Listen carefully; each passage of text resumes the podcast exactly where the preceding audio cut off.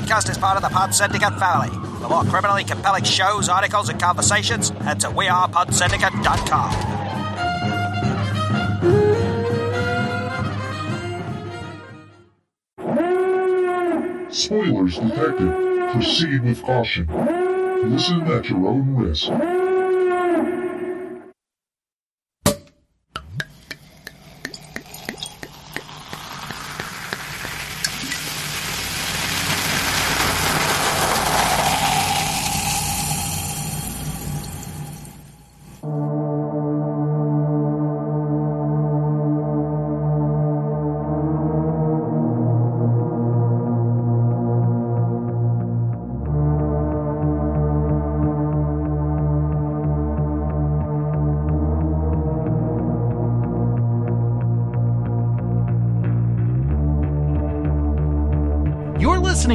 Entertainment Landfill film, television, pop culture. It's where you find it.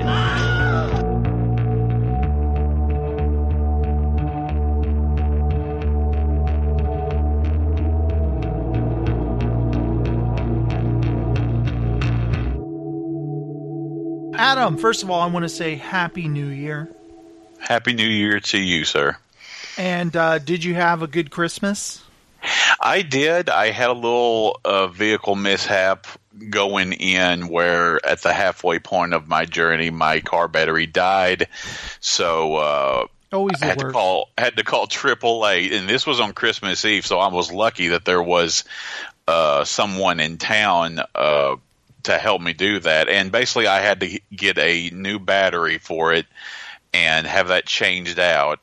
And then eventually I got home, but I was basically stuck in the town for nearly three hours. So uh, Wow. that wasn't so much fun. But uh, g- getting home and spending like a week uh, with my family, which I usually don't get to do uh, on Christmas breaks because they're usually not that long. That that was a real treat. So uh, yeah, it was good. Besides uh, the mishap. Now, I who do you talk to in your family about films? Like whenever you see a movie, do you talk to your brother about it or Not my brother so much, except for only certain films that he and I have a shared interest in. Uh, usually, I'll talk to my mother or my sister uh, because they like to get uh, some recommendations from me. Even, and, but I have to, I have to consider uh, talking about them to certain things. And I'll let them know if I think they're going to be interested in such a thing. Uh, so I, so I'll give them my little quick review if I've come out of a movie theater because they usually ask, were, were you able to go see the movie this week? What'd you go see? And, uh, and that my mom really, uh, I, I guess she's the most primary person that I talk to in terms of movie watching. My brother comes in second because due to his job or just due to his, uh, you know, schedule, uh, he can I'll talk to him about certain things, certain movies, especially if they're a shared interest. Like ever since we, I mean, we've been talking about Ford versus Ferrari ever since it was first announced, and then we talked about it a lot after we actually saw the movie. And then uh, I went back. If I had questions about certain things in the movie, he would be able to answer them. Uh, and I got he and his wife got to go see Rise of Skywalker while we were babysitting his boy, and he came back and then he gave me his little discussion with it. So, um, uh, yeah, it, it kind of breaks down like that. did he get the memo that he's supposed to hate it? I wonder. Well, he actually liked the movie, even though he felt it was uh, a little, uh, a little. I mean, so tight paced that it feels like it just didn't stop to catch its breath, and uh, there were some fan servicey moments. But he did not, by any means, hate the movie, even Right. though I'm sure he's aware that there is. it- It's very polarizing uh, on the internet. I don't know. He pr- there's no way he follows as many film critics as I do on Twitter, Yeah. and I think that makes a huge difference. Can I just say this? Okay, it's I haven't put out an episode of Entertainment Landfill since October. And you know, I put out the Ghostbusters show I did with Ken Preventure. I put out a Witcher book club episode with Ross, and then I re-released the Mulberry Christmas, but I haven't done a show where I've talked about Star Wars or talked about uh, The Witcher or The Mandalorian or uh, Jedi Fallen Order. I haven't talked about any of that stuff on a podcast, and it has driven me crazy a little bit. but I but I got to say this about the rise of Skywalker, and let me ask you if you felt the same way. It felt like because of Twitter and social media that everyone had seen it before the friggin' movie had even been released, and we knew so many people's opinions on it. Try, I was trying to actively avoid it. Like I mm-hmm. blocked the hashtag Rise of Skywalker. I blocked Star Wars just so I wouldn't see anything. I muted it. I guess is what the word is. I'm trying to, but I still saw people saying, "Well." I saw Star Wars last night, and here's what I think. And I'm like, why am I seeing this? I thought I muted this. And you see it no matter what. And I had so many different, you know, I would see a little bit of negativity here and a little negativity here. And I'm like, stop. I don't want to see this. I just want to see the movie and make up my own mind. You know, I always say, uh, let the movie come to you. I just want to, you know, let the movie come to me. And social media has made it so hard to do that, especially with a Star Wars film. How do you Right. feel about that? Well, uh, that's mo- I follow. Like I said, I follow a lot of film critics on Twitter, and most of them went to the world premiere, which was like five days before the nationwide release, and so they were giving their opinions uh, as early as that Monday night and all the way leading up to the release. And uh, surprising absolutely no one, they are still giving their thoughts. And I have muted quite a few of them. I'm even muted certain words with about Star Wars or something. I don't need to hear about Rose Tico or Kelly Marie Tran or anything else. Uh, but yeah, you, I, I myself, I kept reading these these reactions, and very few of them were very positive, and most of them were just downright. Uh, it, it wasn't just for them a poorly made movie. It's like they felt betrayed because they had loved Last Jedi so much, and I get where you're coming from. I, I, I get when that you know you're you see a movie and you've got like this instant reaction this wide hot instant reaction that you're trying to put down for the record. But most films i think work best when you've given some given them some time to stew around in your mind like we haven't got drew mcweeny's reaction he probably won't post that until like next month or so Yeah. which I think he's. I mean, he's put out a ranking of the films. You've probably seen the tweet. So, and depending on where uh, where it falls, you probably got a pretty good idea of what he thinks about it. Uh, you However, of- oh, keep going. I just have Yeah, something so- else. I wanna, so um, yeah, it, it's just film critics who are able to see films early, which kind of drives me nuts. Uh, because oh, you get to go to your fancy little film festivals because you live in those Yeah. densely populated areas, and meanwhile, I have to wait with for with the rest of the savages when it gets released nationwide. So yeah, Yeah. good for you. I'm very impressed that your access is greater than mine, but uh, but Here's yeah, it's it- it, yeah, it is. when you get to the Rotten Tomatoes version of Rise of Skywalker, assuming that's what you're going to do, man, this is going to be interesting. But uh, it, it just became an echo chamber of the or the weirdest sorts, where everyone was just throwing their opinions down, and I I would usually go for like a day without looking on Twitter because I just wanted to go in the movie with you know my hopes and stuff. But but yeah, it, it was unreal uh, to to to see like the final ending of this movie series, the, at least as far as the nine film arc goes. And for people to be down on this, and I don't know whether the crazy ass reaction to Cats kind of bled into the crazy ass reaction to Star Wars, but maybe it did. So uh, yeah, it, it, it it's a, it was a strange thing to witness on day to day. and I got to say, uh, we lived through the Last Jedi. Uh, the whole internet reaction to that, and it was very divisive. People either love it or people hate it, and they will tell you why, even if you don't want to know. and uh, that's the way. It, I, I got to say, the Last Jedi kind of broke me in a way where I had to distance from Star Wars, where I couldn't share my love with it with anybody anymore because I didn't want to hear what they thought of the Last Jedi. I was afraid they'd bring it up because I didn't want to know. And Right. uh, it's almost like when this movie was coming up, The Rise of Skywalker, I was very underhyped for it. I was not hyped for it at all.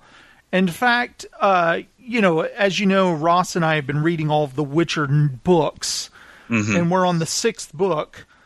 And uh, the series came out on Netflix the same day as The Rise of Skywalker. So my kind of hyped brain was kind of at a tug of war like uh, uh you know am i more involved in the witcher universe or star wars? And i was trying to kind of wrestling with it.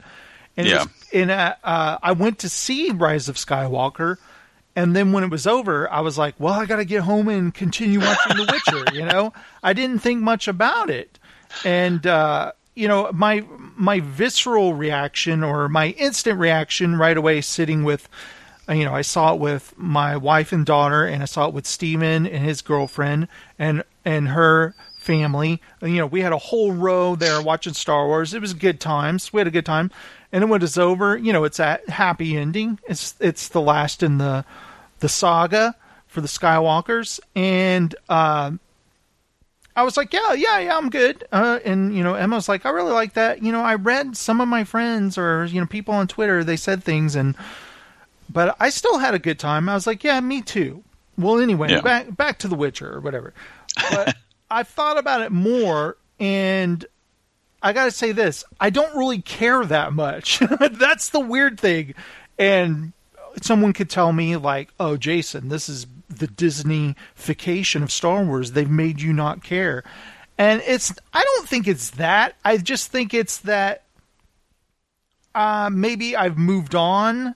The you know I'm close to Star Wars. Star Wars means a lot to me, but uh, it's the original trilogy.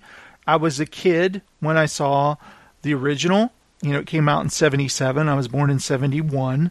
Uh, then, of course, Empire is right there in my wheelhouse of my favorite movie.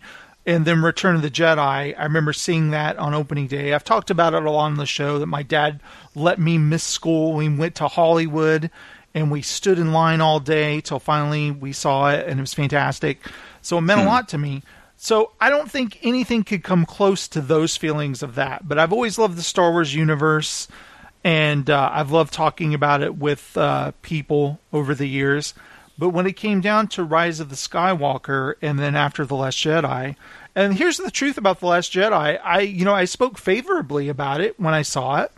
You know, I saw it twice on opening weekend because I bought a ticket for that Friday and Saturday, I think, or was it Thursday and Friday? I can't remember but I've never watched it again. I never watched it on Blu-ray or video, or I never streamed it on Netflix. I've seen it twice, and I was thinking about that before this. You know, because some people they're like, "Hey, I'm going to rewatch the entire series. I'm going to start with episode one, work my way all the way up to episode eight, and then go see episode nine. And my thought was, why don't you remember? Yeah. Don't you remember how it happened? I saw those movies. I don't need to watch them again. That's the way I think. And everyone, and I know it's a thing, and it's not right for me to shit on it, but everyone's like, okay, here's my new Star Wars rankings. First, uh, I would start with, and it's just like, wait, can I stop you there? I didn't ask you for that ranking. I don't care. Can you go away, please? That's the way I feel about it. I don't care what your ranking is for the Star Wars films.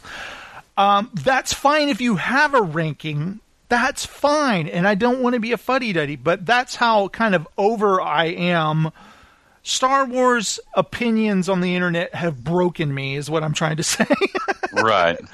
And uh, sure, Star Wars Rise of Skywalker has issues. The biggest issue is that it moves at a breakneck pace. Am I right? It, it does, and it rarely slows down for anything because it's packed with you know we're just going from incident to incident, and it and it's following up on a uh, the Last Jedi, which uh, was more medita- meditative and contemplative, and took had more time to breathe, which drove some people crazy. But uh, Empire Strikes Back did the same thing, although I think it made a better balance of having, you know, a set piece and then some character time and then back and forth swinging Yeah. like a pendulum kind of kind of balance. the whole Palpatine thing on whether it uh, the fact that bringing him back kind of subtracts from the original trilogy and Darth Vader and Luke, and at the end of uh, Return of the Jedi, killing, you know, throwing the Emperor down and he's dead, and they defeated him. The fact that he's still around kind of defeats that purpose. I I can kind of see that argument, kind of the whole uh, Newt in Alien Three kind of thing. if you think about it, like after you watch Return of the Jedi, now though, when I watch it, I'm not going to go, "Well, he's still alive, guys. He's going to show up in Episode Nine. I'm not going to think that. I'm going to think. Uh, that's the end of it. Then Disney bought it, and then they brought him back for the storyline. I don't think of it as a cohesive saga storyline through, and that's the problem with um, this trilogy is I understood the idea of hiring three different filmmakers to do three different movies, but I think now they know, and I do think it was a mistake to do that. They should have had uh, an idea for all three movies. You know, you don't necessarily have to write all three scripts. At least have the uh, blueprint, the outline for it, and this is what we're going to follow, and these things need to happen. This is our storyline. But I understand, you know, they didn't do that. They wanted to leave it open to the other two filmmakers. What ended up being, or you remember, it was supposed to be J.J. Abrams, Rian Johnson, then uh, the guy who did Jurassic Park, whose name I can't Oh, remember. yeah, Colin Trevorrow. Yeah, which was like, oh, that's interesting. I remember at the time not even sh- sure if I liked that idea because I want one person's. It doesn't have to be one person's vision. It could be a writer's room for all I care. But guys, have your shit mapped out because it does feel uneven now. Do you know what I mean? Right. Well, um, I, a couple of things that you know need to be taken into consideration when you try to follow the pathway of this this trilogy. Uh, two things happen. One, uh, the firing of Colin Trevorrow, or, or that he or that he quit because he left due to creative differences with Kathleen Kennedy or whoever it was at Lucasfilm. And uh, two, and another thing happened, which was Carrie Fisher passed Yeah. uh, not right around the time of Last Jedi's uh, release.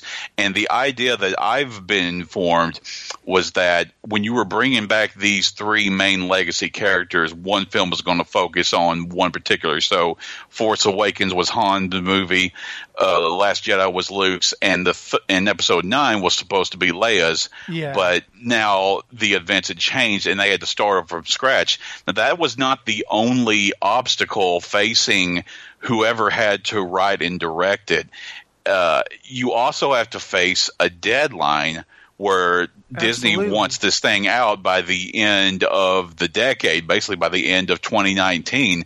I am impressed that we got a, a movie that is watchable and entertaining considering the fact that it they had to write it really quickly they had Yeah. to shoot it they had to do post-production stuff on it and so had carrie fisher not died we may have had a completely different movie, but it's one of those things where they had to make compromises. There were just things that they just didn't plan for, and uh, maybe it would have been best if they had pushed the deadline for like another year ahead. I don't really Right. think that that would have made a diff. That that I would have hurt actually- I anything think- as far as the shareholders are concerned, but. Uh, but maybe that would have made a difference if uh, I mean, but I don't know.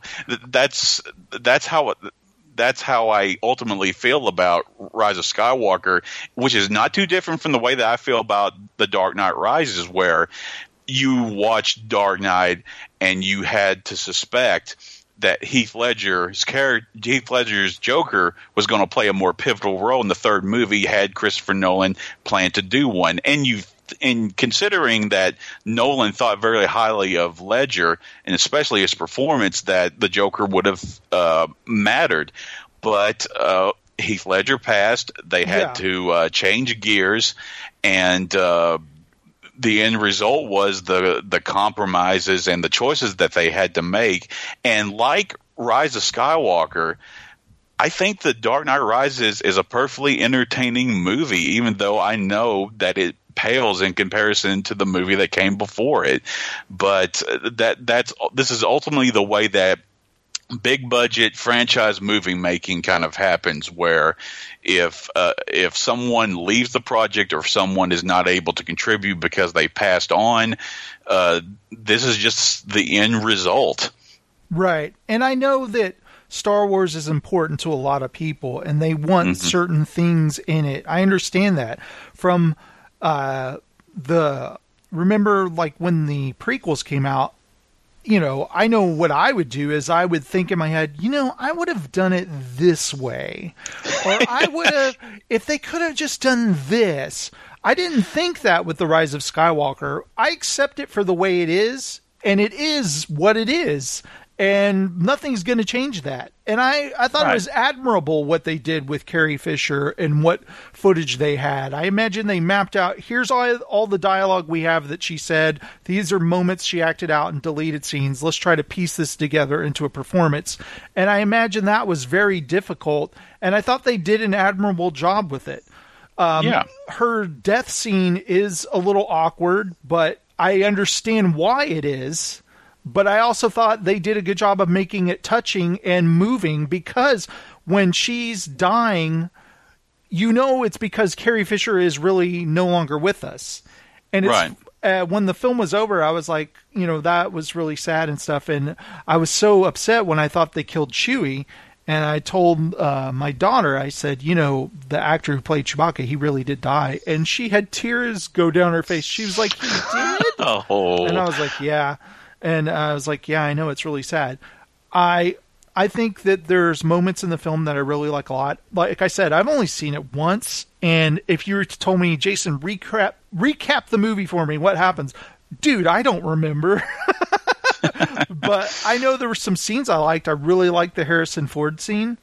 yeah Uh, the the stuff with Palpatine was way over the top, especially when he does the force lightning in the sky and he's electrocuting all the ships. And I'm like, wow, he's got this incredible power, doesn't he? I thought that was crazy, but it was fine.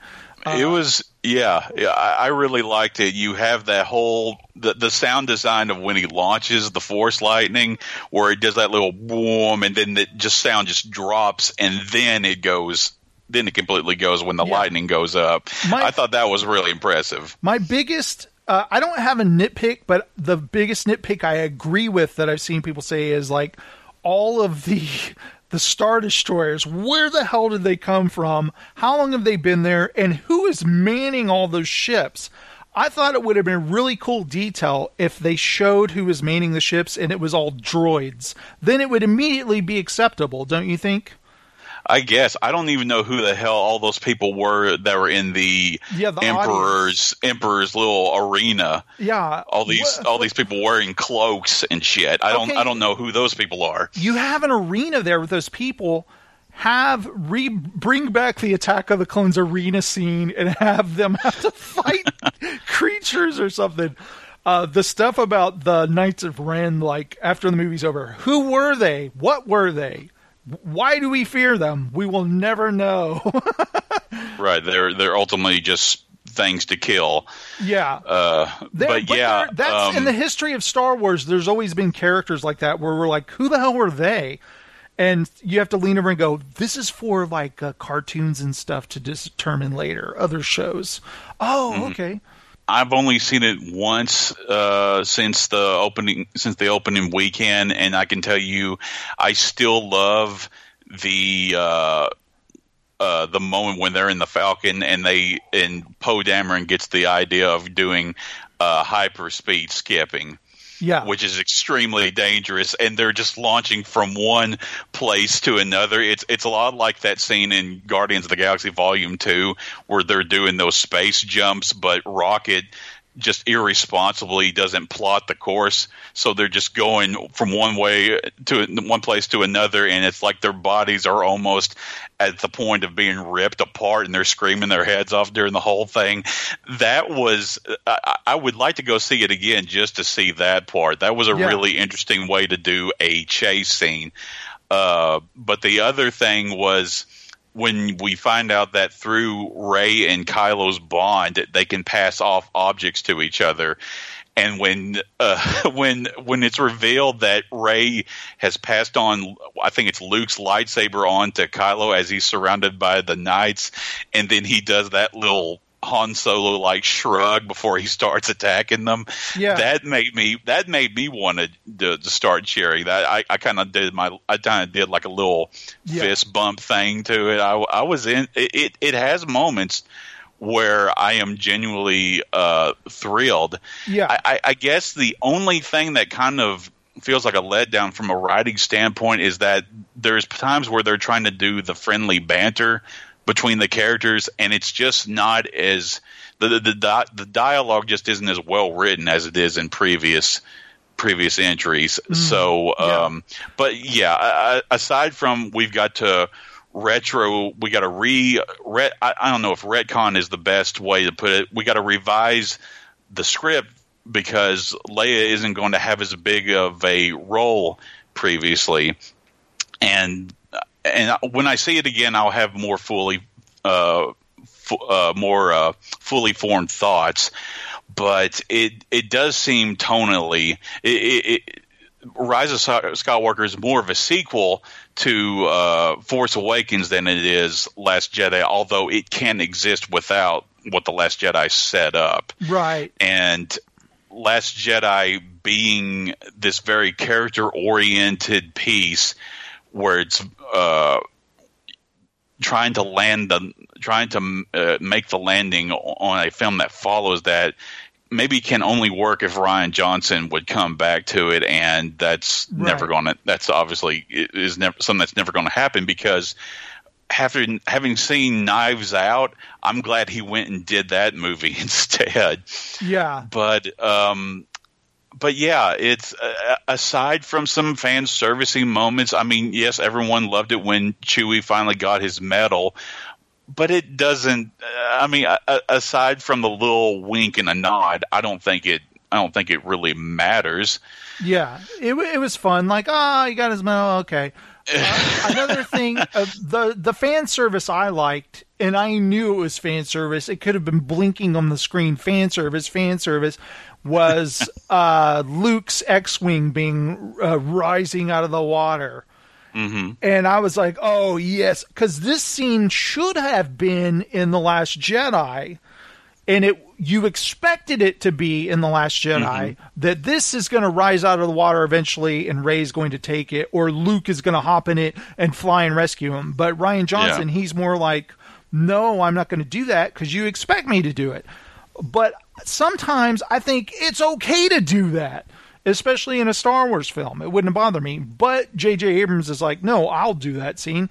And I appreciated that and I really liked it, even though, yes, it's fan service. I get it. The, Yeah. the, the scene where uh, he's, you know, Ben Solo is talking to his father and he wants to say, I love you. I was thinking he wanted to say, I'm sorry, but he was saying, I love you. And he says, I know. Um, fantastic. Love that. Yeah. Um, there was a lot of hopping around. We got to get to this place and get this thing and go to where, whatever. It's keeping the cast busy or whatever. Um, it's just that more than ever, I just feel like, hey, I saw um, I saw a Star Wars movie is entertaining and stuff, and uh, I gotta go. I don't care anymore. you know what I mean? I don't feel like engaging in conversations about it, except with you right now, and this will be all we ever speak of it for the rest of our lives, right? well, we'll see about that. Uh, one thing that I wanted to mention from a writing standpoint uh, that I felt was a weakness, uh, and more of a weakness than I thought, like the, the, the dialogue or some of the some of the attempts at humor, uh, that the plot basically was dependent on not one MacGuffin story but two of them Yeah.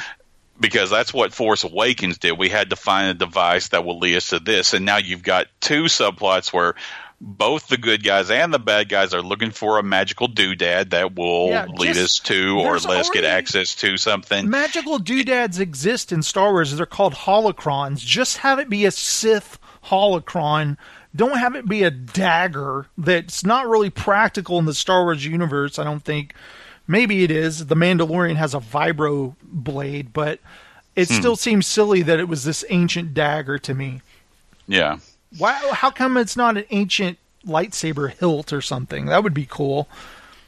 But anyway, sorry, but I digress. Right. Yeah, we're we're both digressing when you think about it. Now, as for the Mandalorian, I think uh, are you all caught up on the Mandalorian? I still got to watch the last episode. I haven't been able to. Holy shit! Okay, I don't want to. I just don't want to. I'm glad I didn't spoil anything for you or anything, but uh, the Mandalorian's been a pleasant surprise. It's been fantastic. I expected it to be good though because Dave Filoni, uh, he's like a Star Wars wonderkin with uh, the Clone Wars and Star Wars Rebels, and I know that he has Star Wars in his heart, and he knows what Star Wars is. And Jon Favreau. What's funny is Jon Favreau's the uh, season director, but he's Dave Filoni has taken him under his wing, uh, the as a producer and helped him with all these Star Wars lore because uh, uh, Jon Favreau did a voice in the Clone Wars. He was a Mandalorian called Pre Vizsla, which is a really cool character, and he was the leader of Death Watch. And so uh, he was really ha- he learned to love Mandalorians through Dave Filoni telling about the history of them and stuff because they had it all worked out. So that pretty much made him fall in love with the characters of Mandalorians. And Jon Favreau has taken Dave Filoni under his wing uh, from a director's standpoint, getting him into live action directing. And I'm really hoping that this will lead to Dave Filoni doing something live action in the Star Wars universe that will really uh, blow our socks off eventually. Do you know what I mean? Yeah. it's really setting up something for the awesome in the future. What's funny is uh, I joked earlier uh, in the show, like year a couple of years ago, maybe. Remember there were rumors of an Obi Wan movie, not a TV series, but a movie. And I joked that it'd be funny if it was Obi Wan taking care of baby Luke and keeping him out of trouble. And that's what the Mandalorian is. it's like the same plot, so they can't do that with uh, Obi Wan now because people will be like, "Wait, he's taking care of baby Luke. This is very similar to another show." so they're not going to do that, obviously. But I'm excited what they do with that. I mean, my understanding from episode uh, episode four is that Kenobi kept his distance from Luke, Yeah, uh, rather than just raising him up as his own. Uh, so, I mean, they they can't they can't do that. I mean, I think I don't think that the Kenobi project, which is coming, which I think is now a TV show yeah, instead of a, a movie, is not going to involve young Luke Skywalker. I, I think it's really going to be something like during like the prequels stuff or uh, or I don't know. There I mean, a lot of I'm not years. I'm not particularly I'm not particularly sure that the period following uh, Revenge of the Sith is going to be as interesting a story to tell, but we'll see. from Revenge of the Sith to A New Hope, that's a lot of years that he could be going on adventures. So it could be anything really. I, I just figured he would want to keep a low profile considering you know everything that's you know went down. So uh, a- I, I think he I think he stayed on Tatooine Yeah. to watch over Luke, but kept his distance. Did you uh, ever watch Star Wars Rebels? No, but I've got access to it, and I should definitely start. because uh, I will say that he shows up at one point in that, and that's literally what he's doing. He's just keeping a low profile on Tatooine, and in fact, when he meets a character from Star Wars Rebels, he's like, "You don't belong here. You need to leave now." And he's like, "Oh, okay." And it almost feels like this isn't your story. Get the f off this planet, kind of a thing and uh, I really liked that. It was kind of like this is my timeline. You can't be here to interrupt it, kind of a thing. I, you know, because there's somebody very important to the Force here on this planet, and no one can know about them. Take your shit and leave. And I thought that was really cool that there wasn't like an adventure with Obi Wan. He was just like, get out of here immediately, kind of a thing. And uh, if you ever watch Star Wars Rebels, uh, after you get past that first season, you know, it was on Disney uh, XD for kids. Uh, stuff really, the momentum and the story really gets going. It's a really good series. Okay, I'll def, I'll definitely keep that in mind. I, I it, that's on Disney Plus right now, isn't oh, it? Oh yeah, all of them. Yeah, four okay. seasons.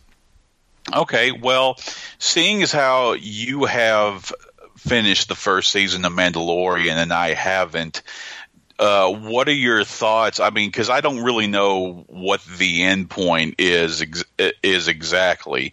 Uh, do you think, without spoiling anything, do you think that Mandalorian clearly provides that endpoint or its reason reason for being because I mean a lot of people have talked about uh, how the Mandalorian resembles like a western or a samurai story. Some people have brought up lone wolf and cub comparisons. Yeah, is it more than just playing spot the precursor that many viewers like to do? Is it is it successful in telling its own kind of story within this universe? I think so. I think it, it's definitely you know influenced by those things, westerns and samurai tales, but and yeah. dealing with honor and creeds and that kind of thing. And I think that's all it needs to be. It doesn't need to be more than that. Maybe it will be eventually. Uh, mm-hmm. I like the idea of a, a, lone warrior who eventually gathers uh, a group of people that are his, you know, a loner. Uh, that eventually is surrounded by people that care about him. And I, I like that aspect of it. And it kind of reminds yeah. me of Josey Wales, the outlaw Josey Wales, one of my favorite westerns of all time, where mm-hmm. Josey Wales, he's a lone outlaw. And by the end of the movie, he has a freaking family. He has like this group of people that are following him everywhere. And in fact, uh, The Witcher is very much like that. Uh, yeah. Geralt is a monster hunter at the beginning by the sixth book, he's got a group of individuals uh, with him, and whether he wants them to leave or not, they're not going anywhere, and it's it's really fantastic, and I love that, and I yeah. think uh, if Mandalorian does what I think it's going to do is. Uh, it, this kind of galaxy where it seems like it's everyone out for them him, themselves, he'll find people that don't feel that way, and you'll find it basically a a family. And, you know, that's what I always loved about Chuck, too this kind of uh, family that's formed by all the characters. I just, you know, eat that stuff up, you know. Yeah, I, I think it successfully, shows like this are successfully committing to the to the concept of a family unit a lot more efficiently than say Fast and the Furious. So oh, uh, I, I, agree family. with you on that point. It's all about family and Fast La Familia.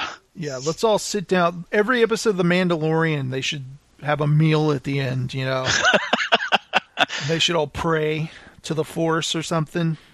Yeah, but uh, yeah, it's it's a fun show. I can't wait to see uh, the next season. You know, that's what's so funny is when you watch these shows that only have eight episodes per season, you're like, okay, we'll get back to that next year. You know, you got to wait a long time for that to come back. Mm, right. Surround yourself with other things like uh, films and video games, etc. Yeah, that's uh, and I think that was a good call to make uh, TV sh- uh, episode uh, TV seasons that long because certain Netflix shows, especially the Marvel shows, uh, feel like they had too much filler in them, like they were yeah. just padding out their time. And these shows like The Witcher or Watchmen or The Mandalorian just seem particularly focused in saying we can tell we can tell our story. We don't need to, you know, we don't need to like, uh, you know, take our we we don't need to like go into weird tangents. Right. We're laser focused, and we're going to cross that finish line, and uh, we'll we'll do it quicker because I, I, mean that. we can't waste people's time like this. Now you watched The Watchmen, right? Did you finish it? I did. I I I I finished up. I, I watched the last episode when it when it aired, and I was catching up uh, on that week on the weekend up till. Did you get tired And- of people telling you you gotta watch this? After a while, ye- yes, I did, but it never. But it didn't. It didn't uh, take away from the hype of the potential of that show, and uh, and uh, I still found it intriguing that. Uh, that that the show was able to pull the pull certain things like this off because I mean, uh, everyone's favorite whipping boy from Wa- from Lost, which is uh, David Lindelof. Yeah. Uh, people still hold that shit against him, uh, but then he makes three critically acclaimed seasons of The Leftovers. And then he goes on to this, and I think people became more comfortable with trying to do a Watchmen sequel or whatever you want to call it. I, I, I guess the TV show is technically a sequel to it. yeah, but- yeah, absolutely. Yeah, but uh, I was whatever you want. unprepared uh, for the for the ways that it dealt with you know uh, you know race and and I was unprepared for the way that it it it continued on certain themes from the original comic, which is, you know, trying to contain order and chaos and uh, the moral ambiguity of being superheroes, or even in the case of Dr. Manhattan being a god. It's, I mean, spoiler alerts for anyone who's listening to this. Uh, it's revealed, uh, like third, two thirds of the way into the show that the the big scheme is to try to take power from Doctor Manhattan and to be a god like he is, and none of these bad guys seem to ever contemplate that being Doctor Manhattan is not in itself such a good thing. Can I just say And- this about the the series real quick because you made me think Sure. of something. Sure. Um, Heather and I, you know, we watched. I think the first three episodes of The Watchmen aired, and Heather was like, "Hey, can I watch the movie Watchmen?" I was like, "Uh, okay. You really want to?" She was like, "Yeah, it's just I don't know a lot about what I'm watching," and I was like, "Yeah, you know, it'll give you the gist of it." Okay, so I found the the director's cut or the long cut with even the animated sequences added in. You know, the story Yeah. of the Black Freighter or whatever. So we watched that, and I realized there's an episode of the HBO series Watchmen that deals with the giant squid in New York and how Yeah. traumatizing that was. And I realized what a huge mistake it was for Zack Snyder to cut the giant squid out of the film because uh, I have a feeling he thought it was a little silly, maybe. The imagery was silly. But I liked that Damon Lindelof completely embraced everything from the comic book and he didn't cut out anything.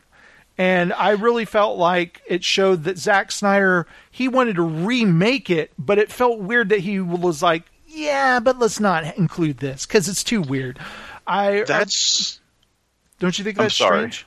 Go ahead. Well, uh, that that's what uh, Drew McWeeny was talking about uh, uh, the series when it wrapped up, and he tweeted about something he learned about the production of the the movie itself, which was in production hell. At one point, Terry Gilliam was attached to direct, Right. and throughout all these throughout all the rewrites and the different people who are attached to them they were all seemingly against the giant squid Interesting. for for whatever for whatever reason. I guess they just felt it was too just too hokey for general audiences to lap up because you've got to remember. I mean. I mean, uh, you know, movies based on properties like these. Yes, there's the, there's a built-in fandom that is going to go see it, but they have to reach the general audiences because that's going to make the lion's share of tickets yeah, or that's viewers. when you do a movie, you have to like oh, well, Get to dumb it down a little, yeah. stupid. And I love that it shows that TV maybe that's where to adapt this stuff, you know. And I think it was awesome the way they handled the squid stuff. Right. And while I get, I get, I, I, well, I mean, we may never, I mean, we may never know. Maybe, you know, Snyder would have handled the appearance of a squid differently or something. The idea that, uh, Ozymandias decides is, decides to make it look like it was something that Dr. Manhattan did rather than the squid. Yeah. that that that was effective to me. Uh, by the same token, Yeah. it's it's just that I, I- I think Snyder was more was way more interested in capturing the look and feel of the book, uh, especially from a tactile standpoint, uh, rather than He was you know, trying more, to make a badass film, which you can't fault Yeah. him on, but also something gets lost a little in the translation. But uh, Yeah. he it is a gorgeous film to look at. Yeah, and and, and I don't and and Drew was talking. He we keep going. I keep going back to Drew McWeeny, but looks, folks, since Robert Robert Roger Ebert passed, this is my go-to guy. He talks about the things that I like, so I'm just going to have, have to keep bringing it up. You're you're just going to have to deal with it. He. uh talked about this on a, on a podcast he was doing called Increment Vice, which is a uh, movie dedicated to uh, the movie uh, Inherent Vice.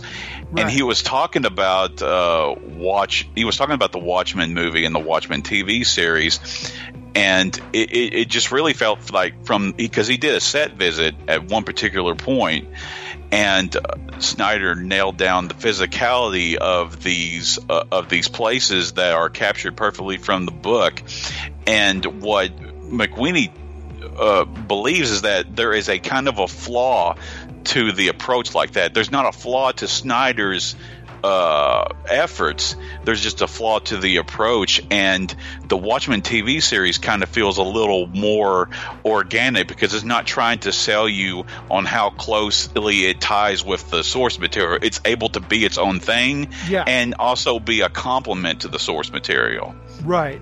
And I like that it's a continuation because you remember when they first announced, like, hey, uh, uh, Damon Lindelof's going to do a Watchmen TV series. I was like, why? Why does he want to do this? This is a terrible idea. I love so much the fact, and uh, maybe uh, other showrunners or whatever can take a look at this and realize he had a story to tell and he had it mapped out. And the writers' room got together. and They told this incredible story over this length of was it eight episodes or ten episodes? I want to say it was nine. Yeah, nine. Oh no, episodes. no, it, it was. Yeah, I want to say it's nine episodes. that they had a story to tell. They got it and they told it, and it's done. And Damon Lindelof is not even sure if he wants to make another season because they nailed it so well. You know, I don't think they should. I don't think they should either. I think they're done with the story, and I thought it was great. Um, my only question was: Was Don Johnson really bad the entire time, or was he just, uh, I don't know, honoring mistakes of his family's past? I don't know. I think he was he was bad, and Yeah, I think was, it, so it was a level. I, I I truly do feel that he was a friend, but let's let's face it, he can't he cannot. There's no way he cannot know that his wife is a member of the Seventh Kavalry. Oh, yeah, and true. not be and not be a part of it. So um, Spoilers alert! so Spoiler alert! Well, I mean, I've yeah, yeah, good, good thing. You know, I could have sworn I put the spoiler alert earlier, but whatever, Yeah, it's you your show, Um, we just need to sound it off every once in a while. right? But no, yeah, I, I, uh, it, I mean, Don Johnson is very good at playing scumbags and especially racist scumbags, which is not you know a question of his character. It's just what he's usually you know good for in terms of his uh, ability as an actor, which is to play people who are just outright uh, mean or people who can conceal it. And uh, I, I didn't, and I didn't really suspect that his wife was going to be that way until it was uh, just already too late. Yeah, how great was Jean Smart in the series? Oh, um, absolutely amazing! I, I am glad.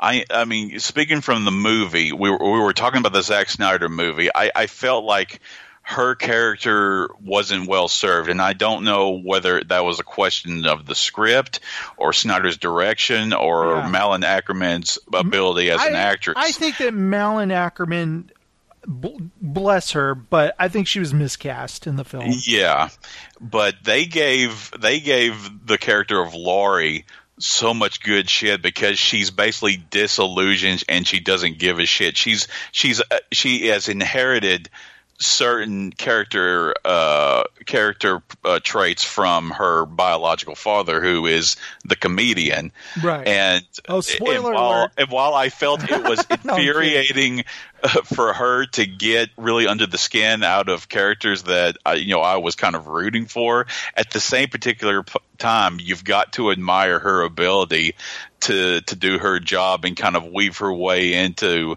Uh, into the the situation and uh, being really I mean she, it, it's just a it's just a uh, it is basically just proof that she's really damn good at her job and she can Right. get into people's skins because she used to be a, a crime fighter so she basically she there's very little you can do to shock the hell out of her. She basically can see through your crap. And that that scene between her and uh, uh, what's uh, Regina King in the uh, what what do you call it the mausoleum Yeah.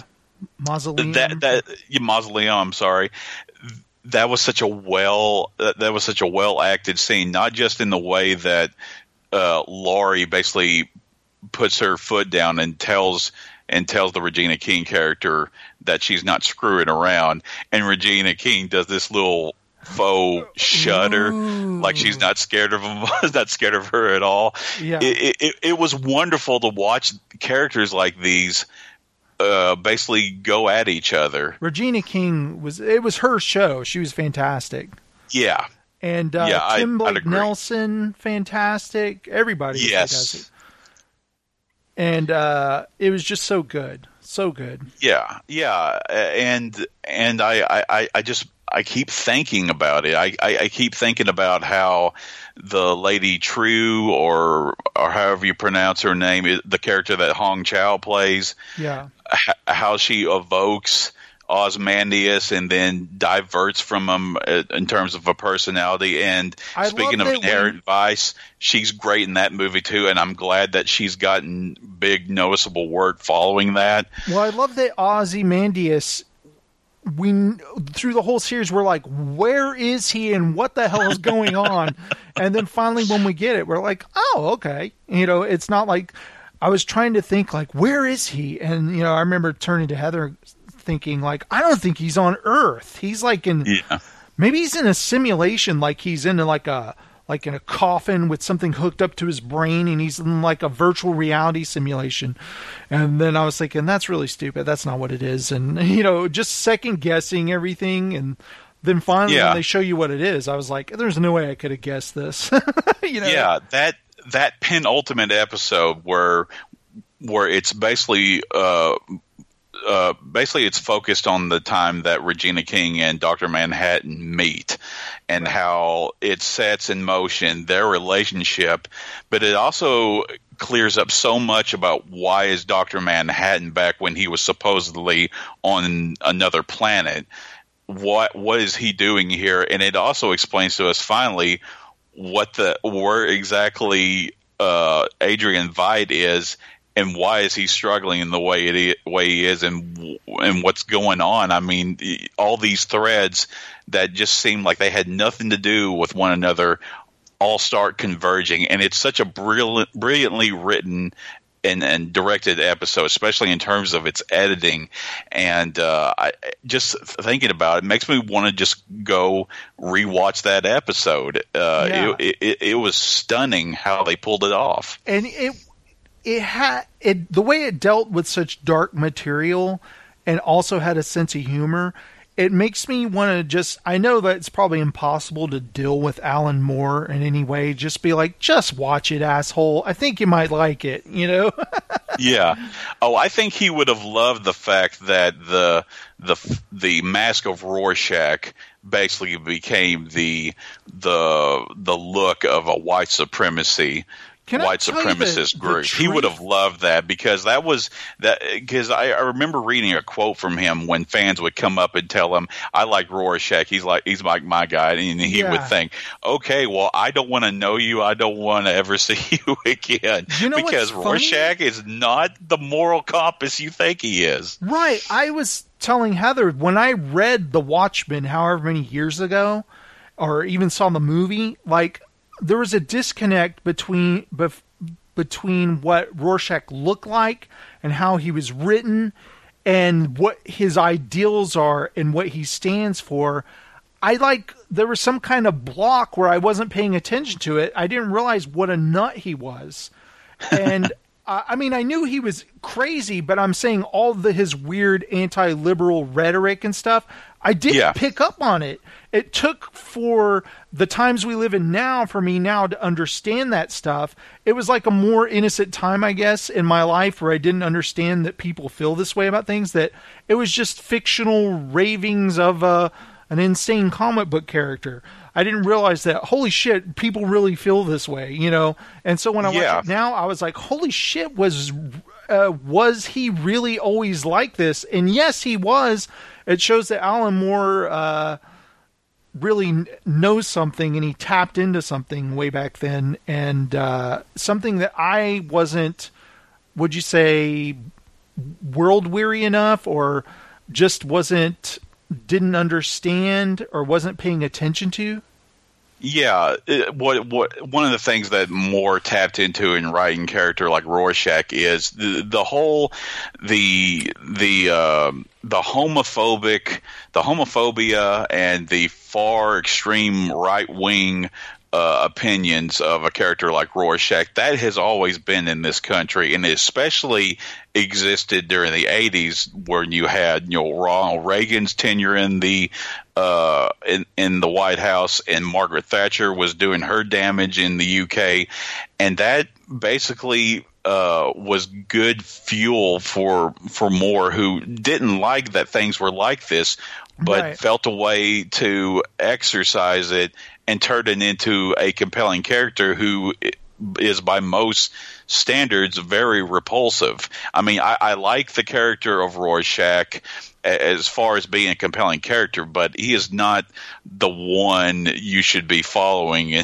but I mean, you could probably apply that apply that to a lot of the characters in the book, and that's kind of the book's point, where keeping these characters into the gray uh, should be should be the right approach. Because if you're going to do a story about what would it be like if superheroes really existed, well, it would be a freaking chaotic mess. I almost got the feeling that Nite Owl, who teamed up with Rorschach, was kind of like he would have to tell himself, "Oh, he doesn't really think that." You know, he's he he says that, but he doesn't mean it. That's like the only way he can work with him by telling himself that. Is the what a feeling I got. You know, Yeah, yeah. I mean, and, and you also learn a lot about hypocrisy in terms of the superhero, the superheroes, the the revelation about who who the Justice was. And his relation to other superheroes, when you realize that they're just some of them are just just doing it for the publicity, or Yeah. for you know for their own little agendas. And Hooded Justice was like, no, I'm doing this because regular people, good people, are getting screwed over, Right. and and it's really it's really hard to live a life like that and not get compromised in in a really bad way and that's the kind of trap that Rorschach eventually fell into when it's like hey if I have to seriously maim someone or just outright kill them in order to to bring justice that's what I'll have to do and it's But, funny. uh, go ahead going from uh, the original Watchmen when Rorschach chooses that he can't keep all this in, he can't keep the secret, so he chooses death basically. And uh, like when I first read it when I was younger, I was thinking, "Oh man, no, poor Rorschach or whatever." But now I'm like, "No, he needed to go." yeah, and and you get the feeling both in the book and the comic book that he wanted that the release of death. right? He was miserable, miserable human being, and he always was, and he always would be. Yeah, but I, I, I think that even for him, it, it was it was getting just too much. And I, I one of the things I loved about the movie is who is the who is the actor that plays him in the movie? Uh, Oh, Jackie Jackie Haley. Jackie Earle Haley. He's basically on the verge of tears when he's begging Manhattan to kill him. Oh, he's so good in that. Yes. You did a Yes. fantastic job. Yeah. But yeah, I, I I have never been more impressed by a TV show in so long for it to continue its quality all throughout the episodes and to basically come in for like the best landing possible. And uh, it's just full of grace notes that I keep thinking about, and uh, that's that's just a mark of a good television show. It- I remember great nods uh, to the graphic novel also. Yeah, yeah. And I can remember telling you on Facebook Messenger, uh, I'm like five episodes in. I already know this is the best TV show of the year. Yeah. And I, and I was glad that uh, that was confirmed when I finished the rest of it up. So, uh, yeah. All right, Adam, you have watched Netflix's new series called The Witcher. Yes. And I'm curious because you haven't read any of the books, have you? I've started the first one. Much like Steven, you've started it. Yes. have you uh, played any of the games? I played a lot of Witcher 3, but I have not uh, completed it because, as you're going to find out one day, it's a big ass game. Right. uh, I've I also have the second game installed, which was I believe uh, console wise was X- Xbox exclusive, uh, and it's backwards compatible for the Xbox One. Uh, I played a little of it, but I think I kind of uh, love the open world uh, aspect of Witcher Three. I got Witcher 3 for Christmas, the complete edition Yay. with all the DLCs, but I've decided I'm not going to play it until I finish all the books. In case Okay. there's some kind of spoiler in there because I know that it takes place after the novels. Well, uh, Witcher Three, uh, maybe that's a good idea because Witcher Three basically uh, ends the story as far as the adaptation goes. Right. uh, as far as I know, CD Projekt Red has no plans to make another one, so maybe that's a good idea. Yeah, I'm just going to wait in case something gets leaked in there. I don't want to because I'm too close to the story now. Like, if something gets. I've almost gotten, like, I'll see somebody who's like, well, actually, in the book, the way it ends. And I'm like, whoa, whoa, whoa, whoa. Get away from this. Close the browser. Holy shit. Almost blew it. But, uh, because, you know, when you're this invested in a story after six books, you want to just see it to the end without somebody telling you, you know? Yeah, I mean, and for what it's worth, depending on the choices you make in the game, the ending will be different. Oh, nice. What's Yeah. funny is Ross and I reading the books at the same time. You know, I'll say, "Hey, what chapter are you on?" And he'll say, "Oh, I'm on chapter 8." And I'm like, "Oh, okay. Uh, have you gotten to? Oh, wait. How do I word this? Because if you ha- if he hasn't gotten to this spot, then you know, because we want to say, "Hey, have you read this part?" And a lot of times I'll be like, "Ah, just forget it. I'll talk to him about it when we record." you know. This is an idea that maybe you should consider if you haven't already. When you're done with the books, maybe you can turn your thoughts to the video game just, just from an adaptation standpoint, uh, or, or the Oh, in yeah. the way that and the way it handles events from the novel. Uh, just figured, I mean that that would be a good idea. Yeah, that would be fun because I definitely want to talk about this series with Ross, but I'd love to talk to you about it from the point of view that uh, you're not as close to the material as Yeah, having read the books because there's some I- people who can't separate book from screen.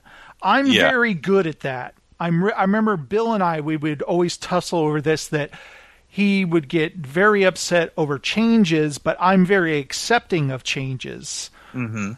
And I'm And- I think adaptation should be that be that way. I mean, being being uh, so slavishly detailed and uh, uh, being so uh, loyal to the book like that can get you only so far. I, I, I really think that anyone making an adaptation needs to put their own stamp on the on the material. Uh, because basically, we've all, if you read a book, if you're reading an entire series of books, you've got in your own imagination the way that it plays out, how it Yeah. looks, how it feels, and no one that no one's going to be able to come close to that. So you have you have to make those decisions as someone who's creating an adaptation. Yeah, and I'm so tired of people getting upset over like, well, this character wasn't black in the books. It's oh like, my gosh, who man! gives a shit? They found the best Man. actor for it. You know, I'm just tired of it. I don't want to hear that argument anymore. Yeah, it's it's and I knew uh, in the series when the Triss Merigold character showed up, I knew someone was go, "Oh, this is just bullshit." I'm like, "You're Yeah. you're you're really out of your depth." Well, a lot of a lot of uh, people who've played the video game that haven't read the books can't seem to get it in their heads that they haven't adapted the video game. you know, Yeah, it's like it's based on books. These are stories that are written in a book that you could go read right now. It's not based on a video game. But I think once people come to accept things and they just watch it a few times, they separate the two. Like for instance, you know, like the book It with the movie It. We know they're different. Uh, we know that the books are usually always better, but there might be some kick ass sequences in the film, and hey, they tried their best. Part one's way better, or something like that. But it's okay. Like, for instance, the I think a good example of separating book from screen is the Dark Tower. Uh, Eh, I'm not going to hold anything against Idris Elba. He was fantastic. He brought his his on-screen uh, charisma to the role, and he was great. It's just the film around him was a pile of shit, you know. And Yeah. it's, and it's not his fault. He gave it his all. He brought his Idris Elba-ness to the role, and Mm-hmm. uh, I won't hold that against him. If they made a Now- good film starring him, that would be fine, you know. Now, have you had a chance to see it, Chapter Two? No, actually, I haven't. Okay, well, I, I I do think it's a little self indulgent. It, it sure as hell doesn't need to be eight hours long. I mean, three hours long.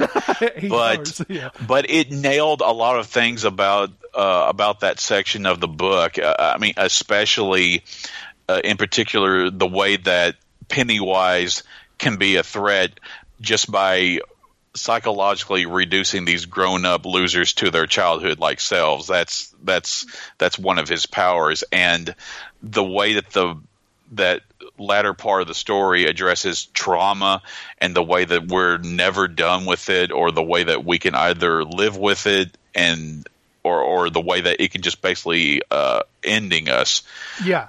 and I think the movie nailed that aspect of it.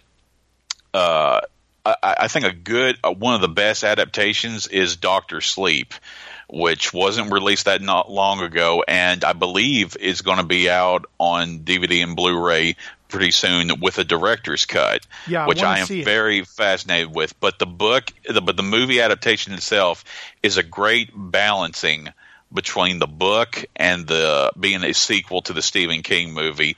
When and you weren't able to see that yet, were you? No.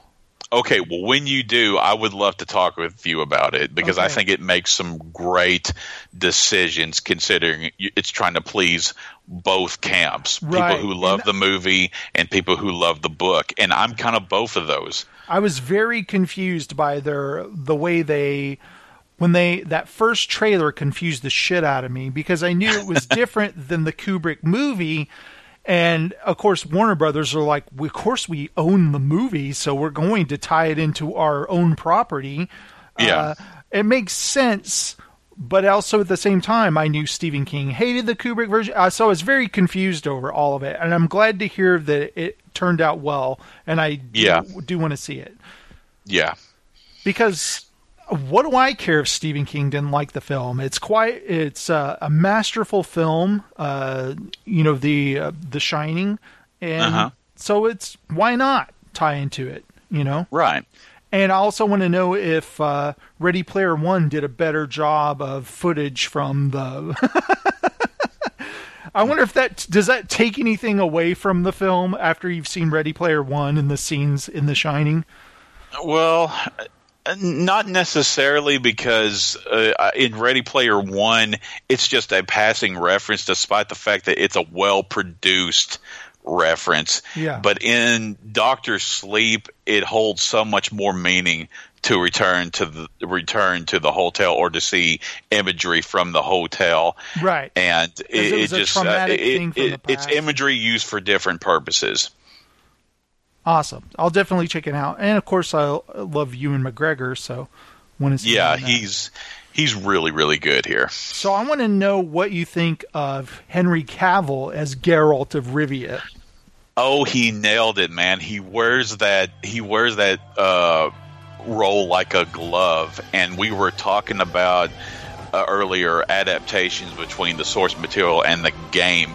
And Cavill is a big fan of the game. He's played it more like t- at least two or three times because I like I told you there are different endings to get b- depending on the choices you make and I'm sure he's familiar with the source material but I noticed that he he captured a lot of his the mannerisms of Geralt from the video game his speech the way he carries himself his body language stuff like that. I mean that that's like I, I after a while I just go yep that's Geralt all right. He the, Cavill my my awareness that it's Cavill disappears quite quickly within watching the show. Yeah, what's funny is because, you know, I have the Geralt that's in my brain that I imagine from reading these books.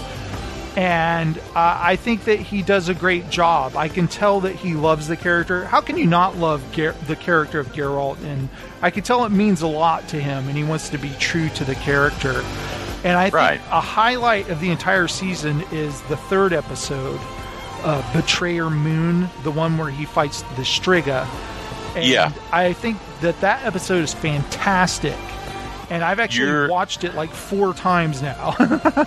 Yeah, I, I, not to spoil anything, but that's one of the that inspires one of the best quests in The Witcher Three, oh, nice. and it goes it, it goes about it a little bit differently and in a little more depth in the video game. So uh, when you get to that part, I I I, I definitely want to hear what your reactions from. But when that part of the story was playing, I'm like, oh, this is that quest from the video game because I haven't read the books at I haven't read the books at that point, That and they is- handled that beautifully. that is the very first story that uh, Andrei Sapkowski wrote. Of it's called The Witcher, and that was his introduction to the character and fighting Okay. the Striga. So it's like special to you know his story. And I thought it was really cool the way they adapted it for the TV show. You could tell as you were watching it that they'd thought long and hard how to portray this, and they put a lot into it. Yeah, they really nail this world, and, and there's like some crossover, obviously, between the dark fantasy elements of the story, and we just got done wrapping up earlier this year with Game of Thrones, which was all about the nitty gritty of living in a medieval time and uh, the way you deal with characters who are morally in the gray. But Witcher, I- think, handles it so much better.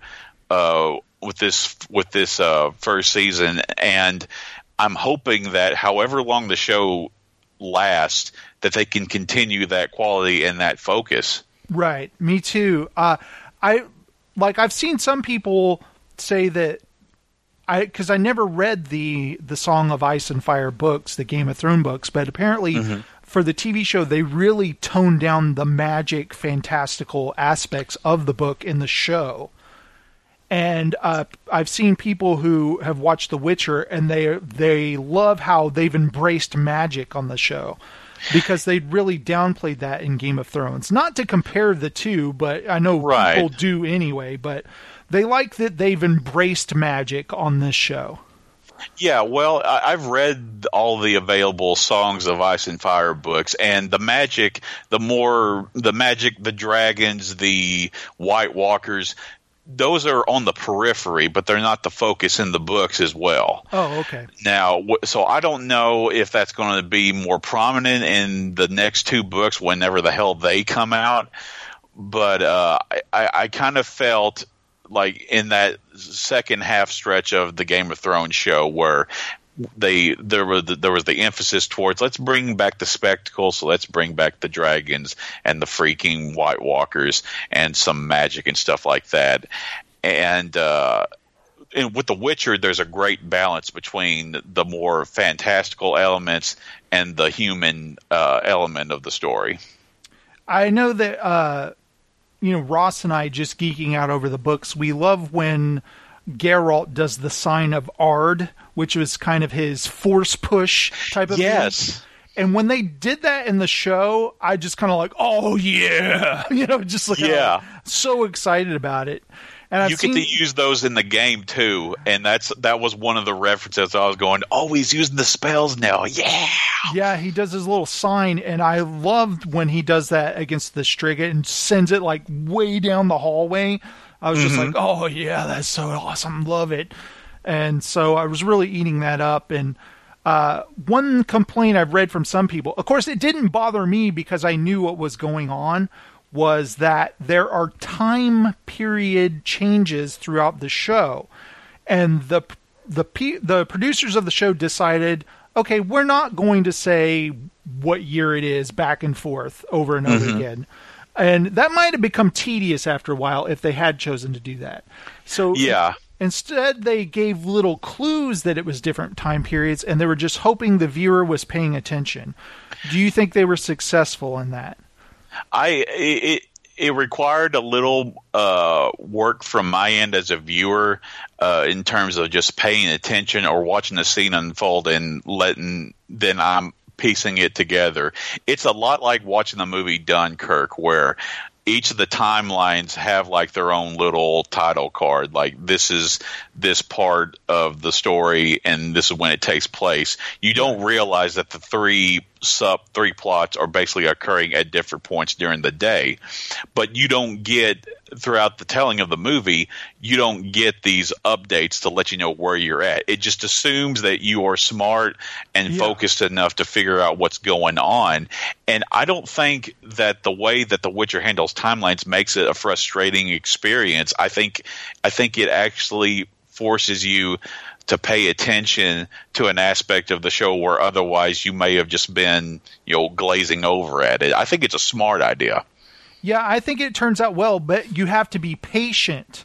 And Yeah. as we know, some viewers aren't patient. Uh, Nope. They're just like, oh, I don't. What the hell is going on? I'm out of here. I, my one of my favorite little uh, clues. There's clues early enough as the first episode, but in the third episode, when uh, Geralt is dealing with King Foltest, and it's talking about his dead deceased sister Adda. And then in Yennefer's storyline, we see young Foltest and his sister Adda, and they're little kids. Yeah.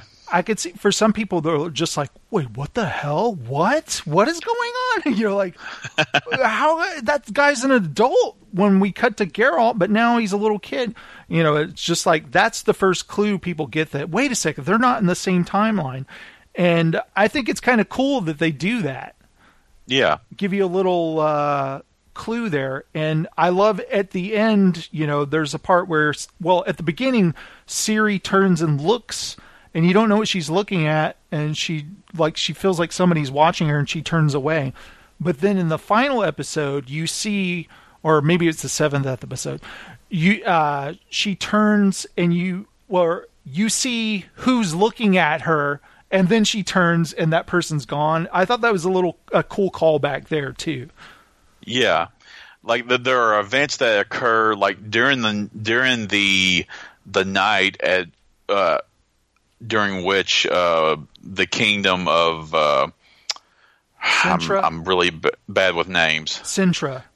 Yeah, no, th- that's that's the one the mages are defending. I'm talking about Oh. the night when the queen is uh, killed and Syria has to be rushed off incognito. Yeah, that's Cintra. Later on, Oh, Sodden. okay.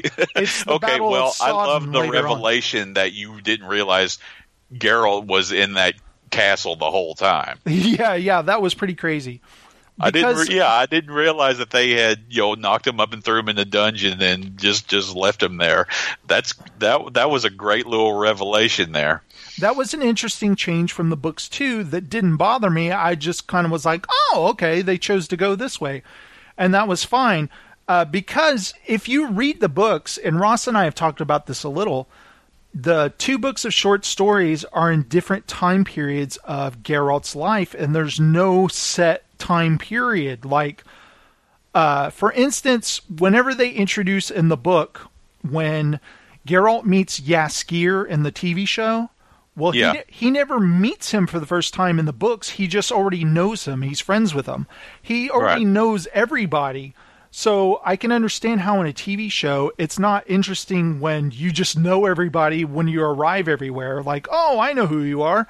Uh, it's more interesting to meet somebody for the first time. So I understand why they change things like that. Because as a as someone who has been reading the books, do you feel like, especially in the? I mean, I know that some of these are short stories, Mm-hmm. uh, and then some of them are just well, or just uh, trying to trying to uh, maintain an ongoing narrative thread. Do you feel at times the Witcher stories are episodic? And if Yeah. so, does that hurt them at all, or, or really it actually it actually doesn't? They are episodic in the short stories, but then there's a, a, a huge storyline, epic storyline in the novels that there are no like ends endings to the novels. It more like, mm-hmm. and this happens until you get the next book, kind of a thing. Okay, So I could see how they could take elements of the novels and figure out, like, roadmap a huge story. And Yeah. it would be much easier on for viewers that way because you're not jumping through time periods. But yeah, I felt like it was a smart idea to tackle the short stories for season one, kind of an introduction to him and the characters. And the way Sword of Destiny ends, the second uh, book of short stories, I I remember uh, Ross and I talking about it, and me saying this the way this book ends would be the perfect way to end season one of the show, and I think they should do that. And then season two would be the first novel, and the way season one ends is exactly how the Sword of Destiny ends. So, like as you read it, you're like, "Oh, this is a good ending." So they did the, exactly that. So I was very happy with that. Yeah. Yeah, I, I didn't feel like I was let down by the the cliffhanger of it because uh, I mean you're you're it, it it gives you enough to feel like okay well I'm I, now I'm wondering about what's happened to this character but these two characters finally finally finally meet each other and it ends on this great little emotional end point so uh, I, I thought the TV show ended just fine. And they have a great relationship. So I'm hoping that the season two portrays that. Yeah. There's no reason why they shouldn't. I'm really happy with the cast they picked out, and I just want to talk to you about the sword fighting in the first episode. What did you think of that? loved it. I uh, I absolutely loved it, and that in that climactic sword fight where it just feels like it's all one take, or it's a collection of one take, where the camera is following behind Geralt, or maybe from a third person perspective. And uh, I, um, I mean, he's just mowing down these guys, and they're probably not that good with swords. So he's able, so he's able to just. I mean, some of those kills are really, really grisly. Yeah. But uh, but I, I, I, the camera work is great, and Cavill clearly trained thoroughly with uh, with his swordsmanship, so he looked authentic. The, uh, it was just great and bloody, and then he fights with uh, what's his what's her name Renfri. Renfri, and she's a better. She puts up a bigger fight than you think, but Yeah. it's also a fight that is more about what's going on between these two characters from an emotional standpoint, and you kind of feel like one character is kind of holding back because he or Yeah. she may not want to kill the other.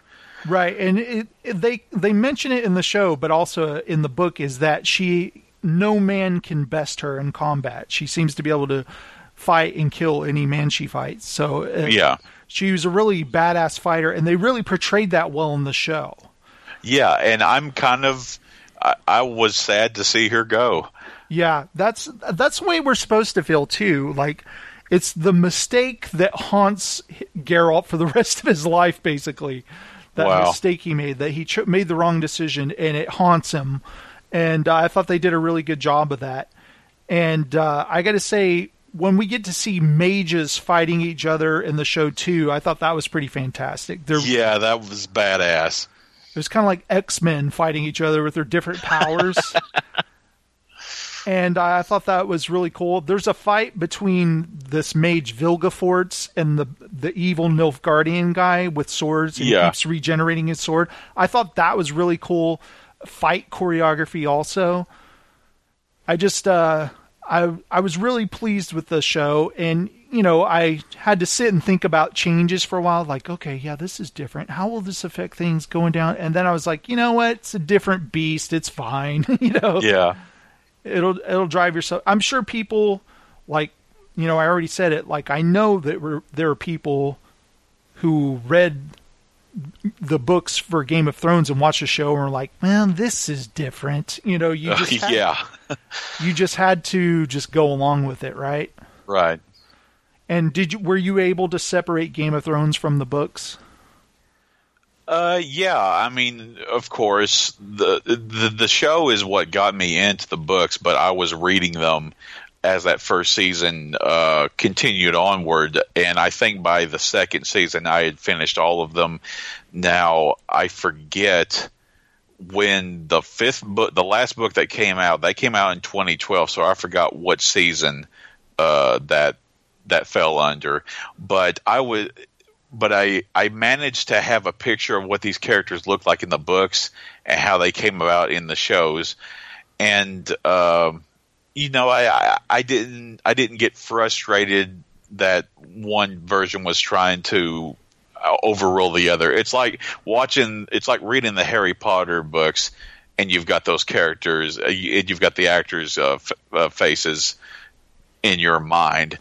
Uh, but I, I, I kind of love that I have to do some legwork in terms of how I interpret the characters uh, in my imagination. Right. So You didn't do Um, any letter letter writing campaigns protesting? no, I don't. I don't do that kind of shit. Look, I, I don't have any control over how adaptations of source material get made, or even how the source material itself gets made. I just, I'm just kind of along for the ride. Did you hear about the? Uh, I don't know if I talked to you about this, but Entertainment Weekly. You know, it's funny because the Friday morning reviews for The Witcher came out, and the 1st mm-hmm. review I saw was Entertainment Weekly's that said basically it was garbage and that they gave it an F. And I was like, oh no, what? And as I looked on Twitter, people were saying very complimentary things like, oh, this is awesome. I've already watched three episodes, whatever. And, you know, I was seeing some good word of mouth. But I was like, well, what was Entertainment Weekly's deal? And so I started reading that review, and then you figured out that they didn't finish watching the first episode. They skipped ahead to the fifth episode, didn't realize what was going on, and then just said this show was bad and gave it an F. And Yeah. and- sometimes, sometimes the review job goes to someone who doesn't necessarily want to watch or you know, want to watch the show in the first place. Yeah, and I was just like, "Oh, what a dick," you know. And I I know the guy who reviewed it. I've heard him on EW Radio on Sirius before, and you know, I could just tell he's not like someone that I really care about his opinion. But he writes for Entertainment Weekly, so the Entertainment Weekly grade for the show is F, which I think you know at least give it a C. Like say, hey, if you're into this kind of fantasy type stuff, you might want to check it out. But no, he's like it's nakedly terrible. Just don't Yeah. watch it. And I thought He- that was pretty shitty. Yeah, he just refused. It sounds like he just refused to engage with the show on any particular level. You- like it was a waste of his time. The first two paragraphs are just about Henry Cavill's wig and how he can't get Yeah. over the wig. And uh and I was just like, okay, I can already tell right away that this guy's opinion doesn't matter. But Yeah. rarely do people's uh, opinions of people I don't know matter anyway. Right. You know? Mostly I was just disappointed that, you know, some reviewers that I like might say like, "Oh, it doesn't look like my bag. I'm not going to check it out or I'm not going to be reviewing it." It's like, "Oh, wow, you know that already." Okay. Uh, Right. maybe this reviewer for Entertainment Weekly should have said that. Like, I'm not really into these type of shows. I don't want to watch this. Somebody else do it. But uh, I like that a lot of people called him out and basically saying that you know, you, if you respected your job and what it is, and that you represent this magazine, you would have gone through the trouble of watching your assignment, you know, instead of just writing a uh, a hilarious article and how ridiculous it is and how unwatchable it is. You know what I mean? Because definitely the show is not unwatchable. And a No, lot of no. when you see how, how many times have you watched something that you like and you see people say, "Oh, the acting is terrible" or the dialogue is laughable, and you're like, "Really? I didn't get that at all from this." And are Yeah. they an expert in dialogue, or are they just not fans of the material and they want to bag on it? Yeah, I, I used to subscribe to Rolling Stone uh, when I was a teenager and when I was in my early 20s.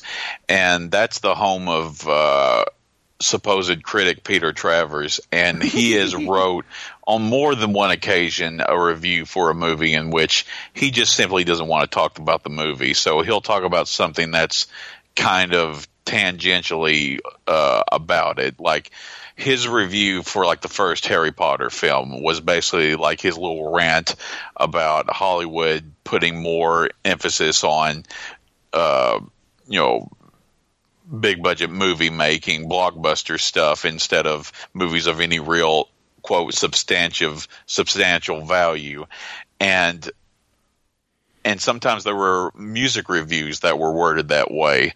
Uh, it, you can just tell when the reviewer just doesn't give a shit, but they've got a job to do and they've got a deadline that they have to meet, so they just turn in whatever they turn in.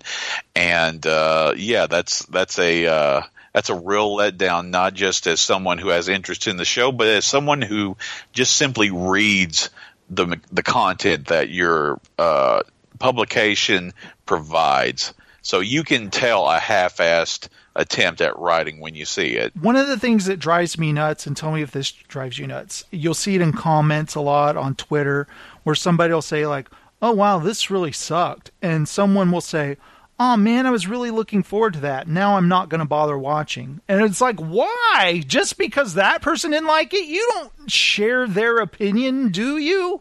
Make up Yeah. your own mind. It drives me nuts when people say that. Yeah, I've seen that a lot as well. Yeah, I hate that. I've seen it forever. Like when people say that, like, "Oh man, this really sucked." Oh, I was gonna go see it tonight. I just refunded my tickets. No longer going. It's like what? Yeah, and and that and that always and that usually happens with reviews in which the reviewer does not say, "I didn't like this," but that doesn't mean that you shouldn't try try to give it a chance. That that's just that's just the hive mind of some people. Yeah, it's ridiculous. You should always make up your own mind. Right. Uh, I don't share anyone's opinion. Uh, you know, I like what I like, and when somebody gives it a bad review, I'm going to go, "Well, I knew I know it's good because it's my taste, and if I like it, then it's good." And some person may not like it, you know. And Yeah. uh, when they, if they say don't like something I like, next time they tell me, "Oh, I hated this movie," I'm going to be like. Well, you know, you didn't like that last movie that I loved, so screw you. you know, that's what it comes down to our own opinions on things, Adam. right.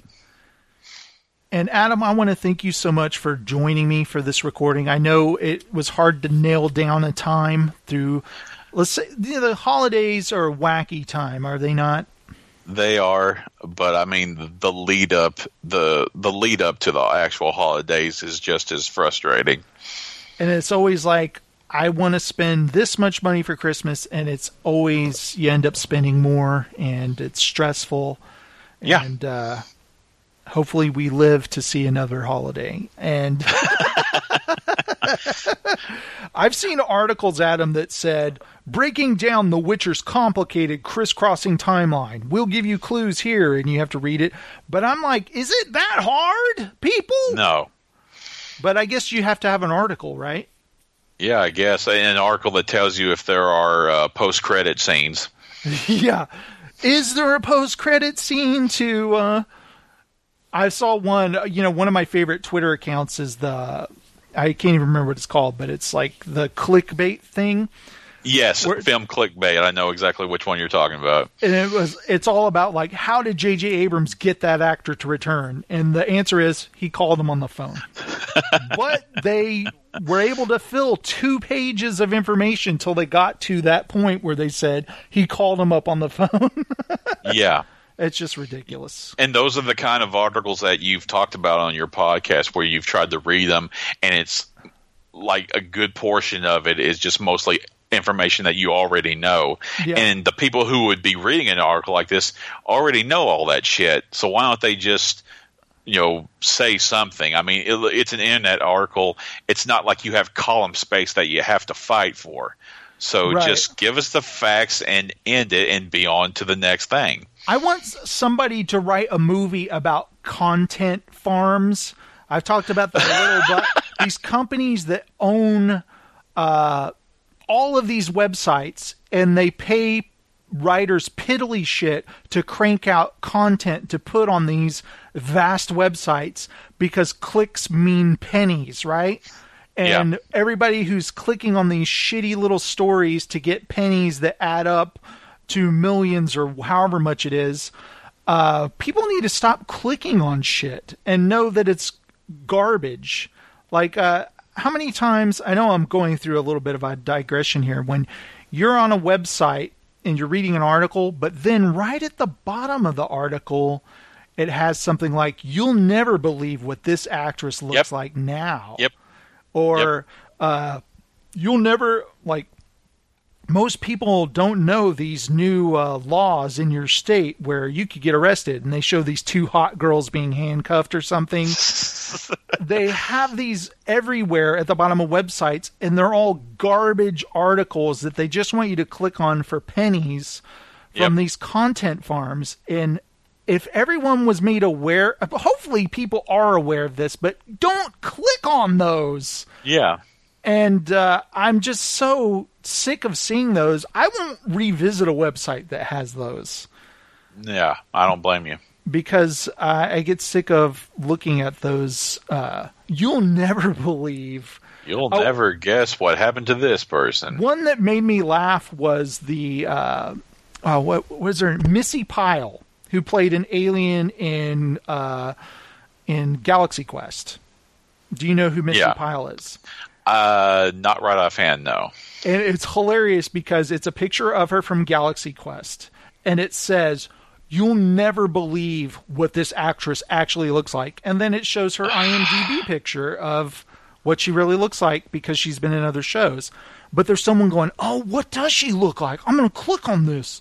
Oh, she's a babe, man. Nice." yeah Don't, don't do that. Don't click on that. It's pathetic. and uh, that's my rant for the evening, Adam. what I hate the internet, is what I'm trying to say. Oh, sorry. I'm letting all this anger go for the new year, Adam. That's why I'm getting Okay. a lot now. fair enough I, I just want to list off some things real quick. okay Uh, I really want to see 1917, yes Sam Mendes' new war film. Did I Mm-hmm. get that right? Is it Mendez or Mendes? I've heard it pronounced as mendez Mendes nuts. Miss, oh god Oh, so I definitely why want to. did i not why did i not see that coming So I want to see uh, 1917. I love war movies. I love i hate you jason Sorry, I, I don't know what came over me, but uh, I'm excited about that. Like war movies with people getting their limbs blown off, stuff like that. Especially with fantastic sound mixes. Holy shit! That's the only way I'm going to be. That's the only thing I'm going to be able to call them now. When someone's, hey Adam, who directed 1917? Are you going to be able to not do it now? I can't do it now. I'll have to say Sam Mendes nuts. You got to. Highbrow comedy here on the Entertainment Landfill. yes, yes.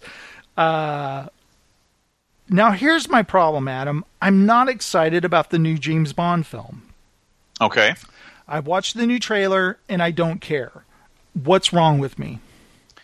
Well, I mean, you've told me uh, on more than one occasion that the series has just never meant that much to you, or maybe there was a drop off point. And uh, you didn't really care. But I think what also cemented your position was uh, Mikey Neumann made a video about Skyfall earlier earlier this year. I think he did it like at the end of summer or sometime during the fall.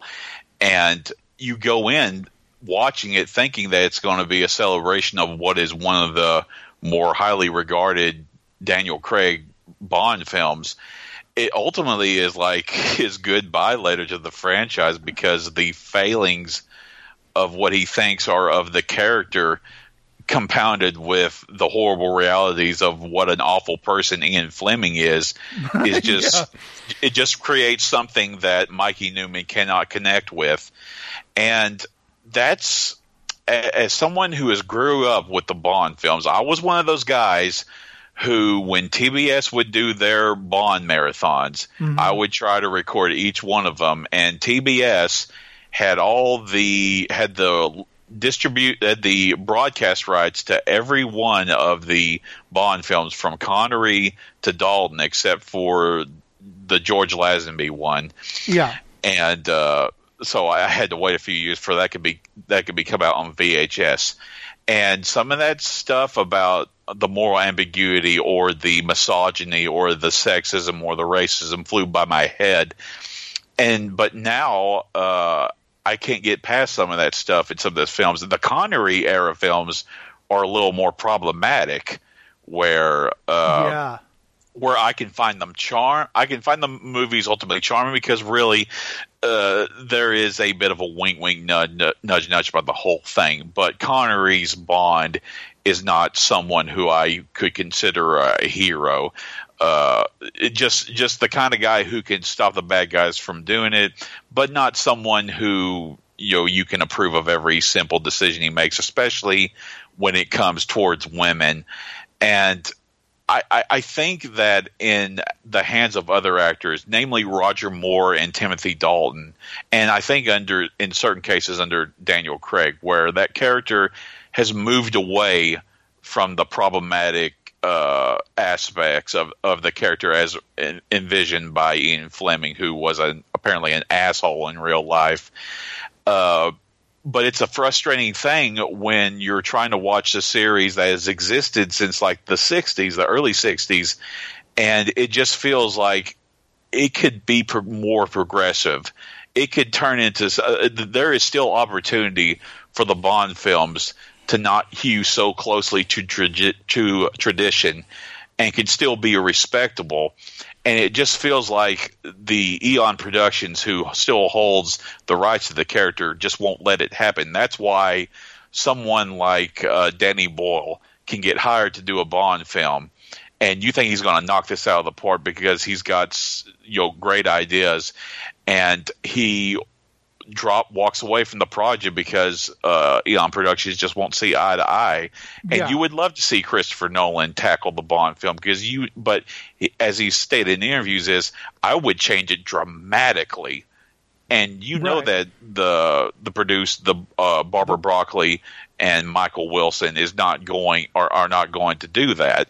Yeah. So what I keep hoping and what I keep hoping uh, for a Bond film is to to to not go so much with how how do I put this to break away from tradition. You you you want to see certain hallmarks keep in place, but to but to break away from tradition in the way that it views specifically its women its female characters. That's the re- one of the reasons I love a movie like Casino Royale is that you've got one of the best female characters in the movie, the the Eva Green character, and you've got a Bond who is fallible and you, he can be called on his bullshit, and that that that was making Judi Dench M, especially during the Pierce Brosnan era, was one of the best things because she calls him on his bullshit and he doesn't have a snappy comeback. He just sits there and takes it in stride.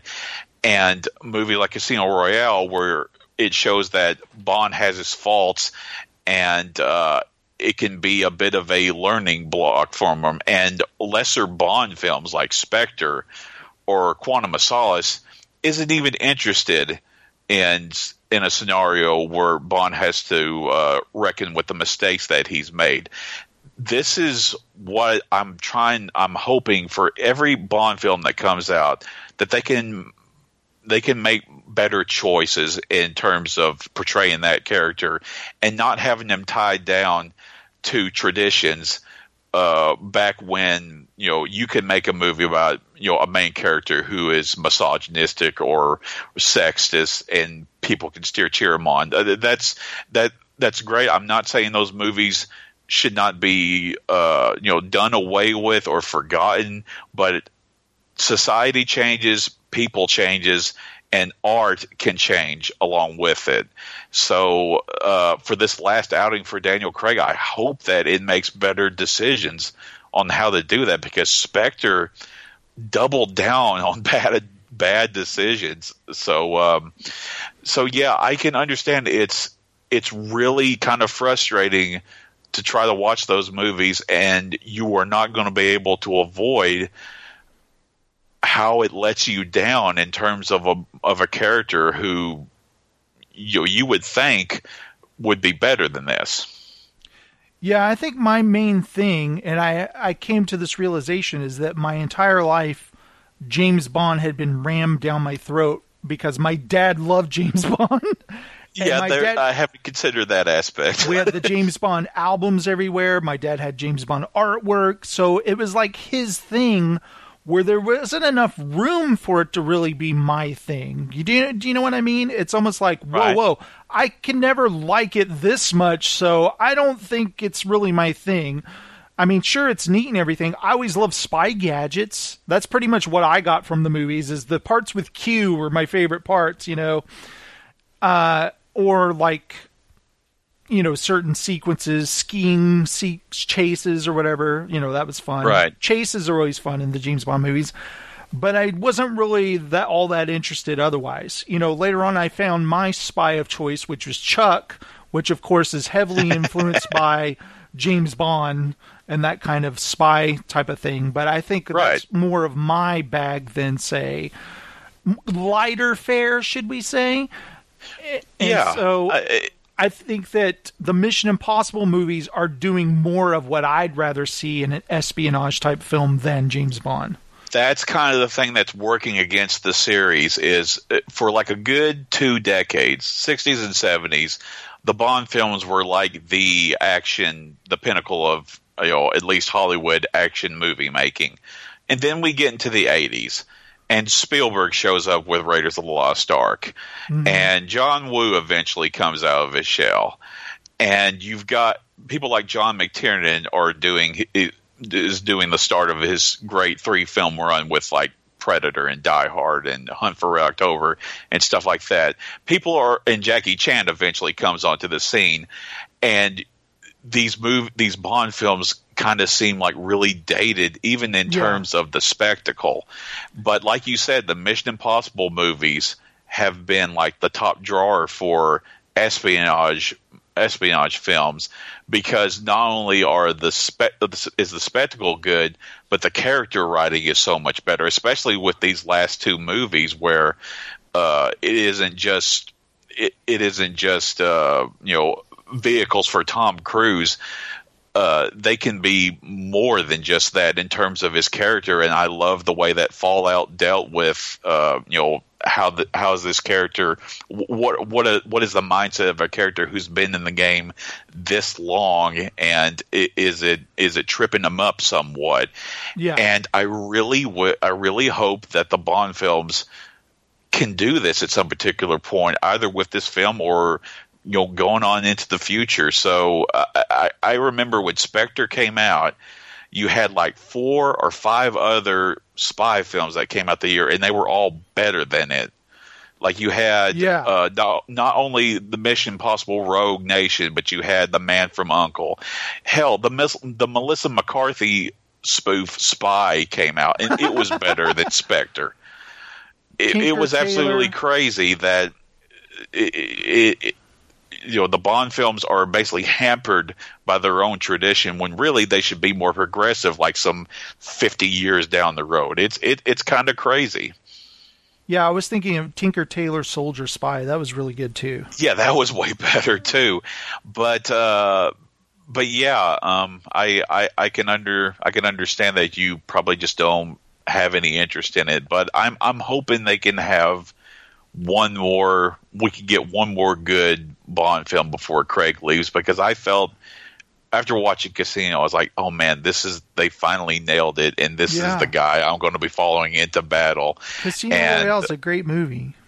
Yeah, yeah, and uh, it's just been this ridiculous, just this ridiculous thing where I, at some particular point there was a suspicion that Eon Productions was going to sell the rights to the Bond character to like a studio like Warner Bros., which I felt would have been a much better place because uh, you could have had a chance for the character to grow and uh, not just remind people that this was made by an awful person, but you know, like like we keep saying, we're not in control of how these things get made or the decisions that uh, you know that make them. So we're just here along for the ride. You know what's funny is on YouTube because I was uh, looking at different uh, Witcher stuff, like what people thought of Witcher or whatever. There was one, it was like, why critics aren't liking The Witcher. And I was like, oh, let me check this out.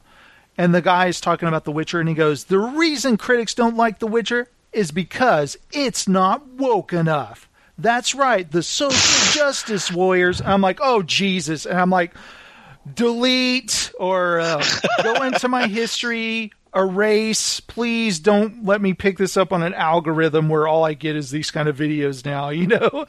But, uh, Right. like, that's his takeaway. It's because it's not woke enough and the social justice wares are really angry. And it's like, okay, okay, guy. Yeah. So don't ever get that algorithm on your YouTube search history because you'll never stop getting those videos. Right. yeah. Yeah.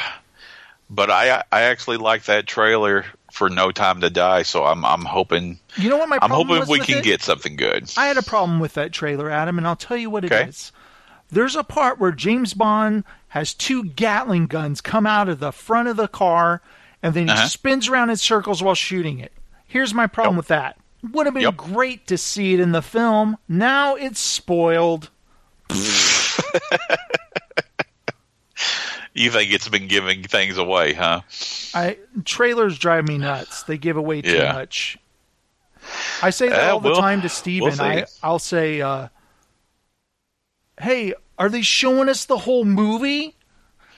And here, Steven, during the Star Wars film, during Rise of Skywalker, Domhnall Gleeson's in it, who we all know as Charlie from Lost, and he was also a Hobbit in the Lord of the Rings, or you know those. He films was he was Merry.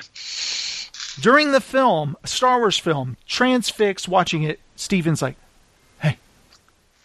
I'm like, what? Hey. And I'm trying to watch the film. I'm like, what? And he's like, what about second breakfast? I'm like, okay, okay, Steven. Okay, okay. and so at the end of the movie, the credits, he goes, hey, did you hear what I said? Second breakfast? And I was like, yes, Steven, hilarious. Thank you so much for that. It reminded me of uh, in uh, the film. just one more thing. Remember the cool film Oblivion with Tom Cruise? I really love that Yes. film. There's a part where he has this book. He's grabbing some, you know, he needs books for the future or whatever because they're setting up a new civilization. And Steven's like, I'm like, what? What? I'm watching the movie, Steven. What? Hey, what? What, Steven? Is that a copy of Dianetics? And I'm like, yeah, very funny, Steven, because he's a Scientologist. So then the movie's over in the credits. He goes, "Hey, did you hear what I said? It was Dianetics." And I was like, "Yes, Steven, I heard." he always has to make sure I caught the joke or whatever. Uh, have you do you watch movies with Steven at like your house or his house and does he do that same thing? Uh, when we were younger, yes, Uh, not Oh, so much anymore. But in movie theaters, he's he's really bad about talking during movies or saying stuff. And I, it was at one. We used to both do it all the time, just watching VHS or whatever. But there was a certain time I was like, I want to watch the movie and I want to pay attention. So I didn't encourage him. I would just pretend like I couldn't hear him or not Right. not pay attention to what he was telling me. And uh, like I need to not encourage him. But I just love that he's like, "Hey." I'm like, "Jason, God, Stephen, please no." Hey, Jason. What about second breakfast? it's like, all right, I got it. This guy from The Hobbit, I get it.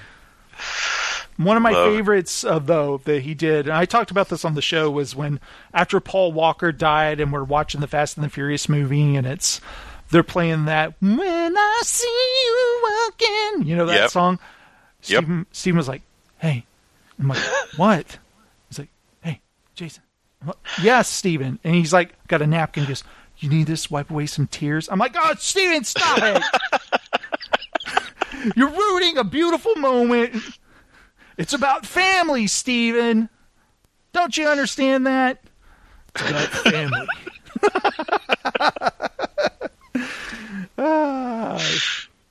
Oh gosh. Oh, I didn't realize he did that. so Oh, if you're wow. in a film with him and you start hearing that, hey, you're just like, oh no, here it comes. It's like he better not do that to Heather. He's pulling me right out of the movie. Well, it's funny because uh, watching the film with his girlfriend now, I know I can go up to her and go, Hey, how many times did Steven interrupt the film to tell you something funny or whatever? She's like, Oh my God. I just, I can see it. I love Steven, but uh, he's, he's done that forever. Yeah.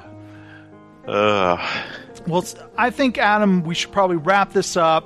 I've had a great conversation with you. oh wow. It's nothing but an honor to be able to be a guest on what I consider to be my favorite podcast. So uh, I'm glad that we uh, we've had enough time to do this, and I'm also glad that you are continuing to put out episodes for this podcast, which is now not only wrapping up what 15 years, but you're also bringing it into another decade. So Oh, yeah, I uh, even think about uh, that. I congratulate you for uh, for keeping it up, keeping up the basic what is basically like your life's work, or at least one of them anyway, on uh, really on is, this this it? wonderful podcast, man. And just remember, Sam Mendes nuts. Sam Mendes nuts. so immature. But uh, Adam, have a happy new year, and thank you so much for always being supportive of the show. I enjoyed being on your pa- podcast earlier in the year, and I hope to do that again. yeah, We have another big film to talk about, maybe, hopefully soon. That'll be fun. yeah. Yeah, definitely. And I've got to put out something before people think I've uh, pod faded again. So, uh, so yeah, uh, you have a wonderful uh, New Year's, and uh, I look forward to uh, either talking to you or hearing from you and Stephen uh, pretty soon in the future. All right, man. Best to you and yours. Happy New Year. Happy New Year. All right, everybody. That's it. Have a happy New Year, and we'll see you next time. Check you later. Leaders.